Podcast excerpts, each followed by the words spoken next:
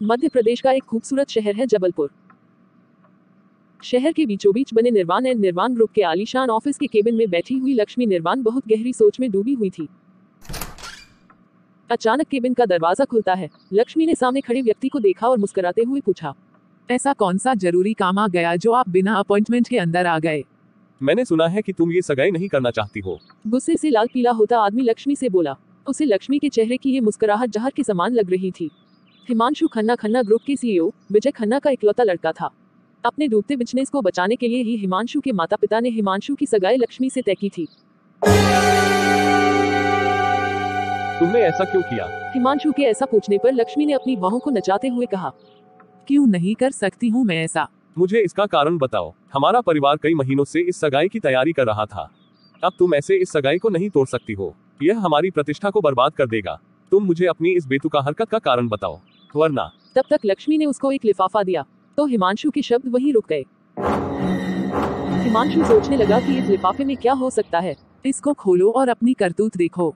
हिमांशु ने तुरंत लिफाफा फाड़ दिया। लिफाफे में कुछ डॉक्यूमेंट और फ़ोटोज़ को देखकर हिमांशु की आँखें खुली की खुली रह गई। तुमने मेरी जासूसी करने के लिए किसी को भेजा।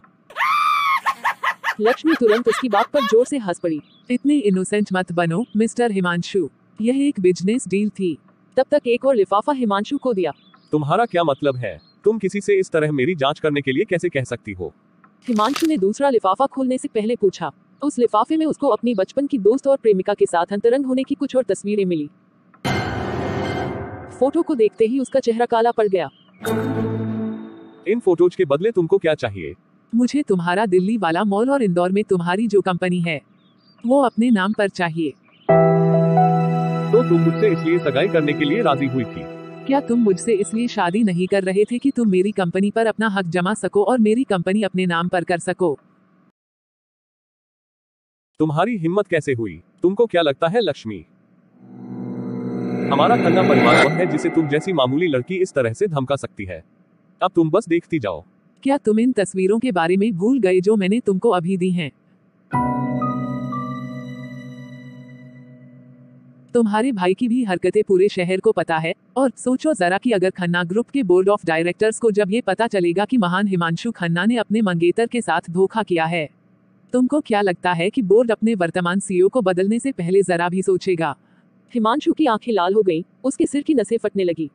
लक्ष्मी हिमांशु को गुस्से में देखकर उसके पास आई और मुस्कुराते हुए बोली इसके बारे में सोचो यह बिज़नेस के अलावा और कुछ नहीं था। तुम्हारा परिवार मेरी मरती हुई नानी का फ़ायदा उठाना चाहता था और अपनी कंपनी को बचाने के लिए इस शादी का प्रस्ताव रखा।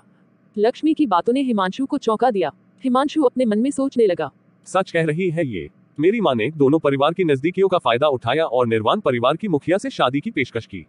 पहले तो ये अपनी मरती हुई नानी की इच्छाओं को पूरा करने के लिए जैसे तैसे राज़ी हो गई थी।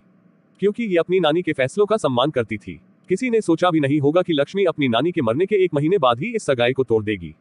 हिमांशु ने टेबल पर पड़ी तस्वीरों को देखने से पहले अपने सामने मुस्कुराती हुई लक्ष्मी को देखा और सोचने लगा। अगर कोई इन तस्वीरों को देख ले तो यह घोटाले का कारण बन सकती है और सीईओ के रूप में मेरा करियर खत्म। पिताजी घर से बाहर निकाल भी सकते हैं। एक काले चेहरे के साथ हिमांशु अपनी सीट से उठा और लक्ष्मी से बोला लक्ष्मी मैंने कभी नहीं सोचा था कि तुम इतनी चालाक हो। मैं हमेशा सोचता था कि तुम अपनी माँ और नानी की तरह दयालु हो। किसने सोचा होगा कि तुम्हें ये चालाकी अपने कमीने पिता से विरासत में मिली है?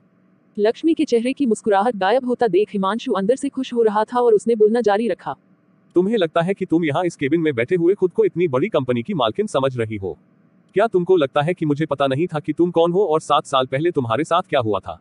हो तुम एक डरपोक लड़की हो। जो कुछ भी तुम्हारे साथ हुआ तुम उसी के लायक थी। लक्ष्मी को परेशान देखकर वह मुस्कुराने लगा। मैं अपने पिता और वकीलों के साथ तुम्हारे प्रपोजल के बारे में बात करूँगा और जब बोर्ड इसे स्वीकार करने का फैसला करेगा तो ये डॉक्यूमेंट तुमको वापस भेज दूँगा। और निर्वाण ग्रुप से बाहर निकल गया। काफ़ी देर तक केबिन में खामोशी छाई रही। कृतिका आज की मेरी सभी मीटिंग कैंसिल कर दो। अपने सेक्रेटरी के जवाब का इंतज़ार नहीं किया उसने और कॉल कट कर दिया। अपने केबिन के फ़ोन पर डू नॉट डिस्टर्ब का बटन दबाया। फिर उसने फर्श से छत तक की खिड़कियों को देखा, जिससे उसे शहर की भीड़भाड़ से भरी व्यस्त सड़कों में शानदार ऊँची ऊँची बिल्डिंग देखने को मिली।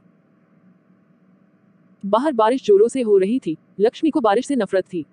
उसने खिड़की बंद की और फिर वह अपनी कुर्सी पर बैठ गई और अपनी आँखें बंद कर ली। उसे पहले हिमांशु के जहरीले शब्द याद आ गए। क्या वास्तव में सात साल पहले हुई हर चीज़ के लिए मैं जिम्मेदार थी?